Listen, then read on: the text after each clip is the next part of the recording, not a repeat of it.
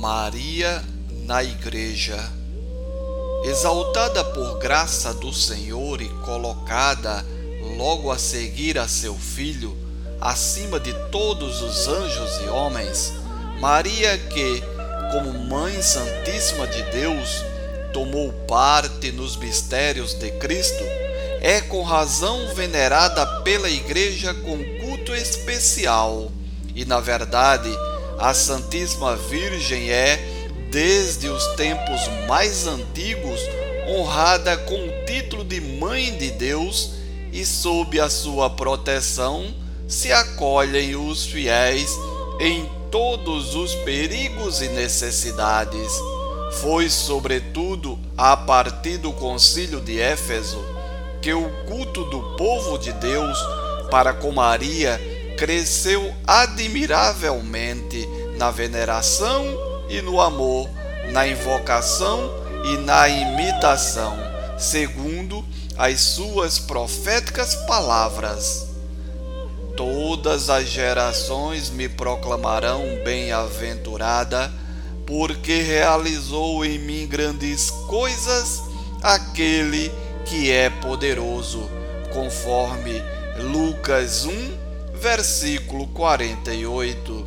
Este culto, tal como sempre existiu na igreja, embora inteiramente singular, difere essencialmente do culto de adoração que se presta por igual ao Verbo encarnado, ao Pai e ao Espírito Santo e favorece-o poderosamente.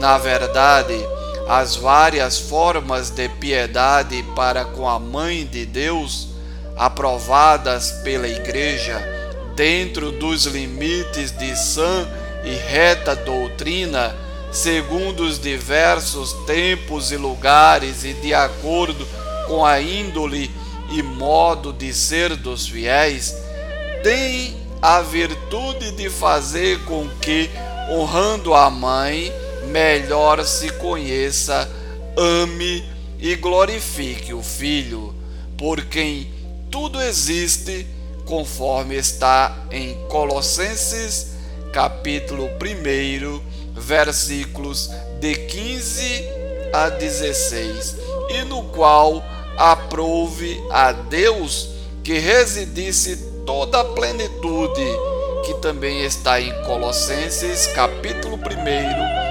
versículo 19. E também melhor se cumpram os seus mandamentos. Retirado da Lumen Gentium, capítulo 8, versículo 66. Locução Edson Araújo. Produção Rádio 1970 FM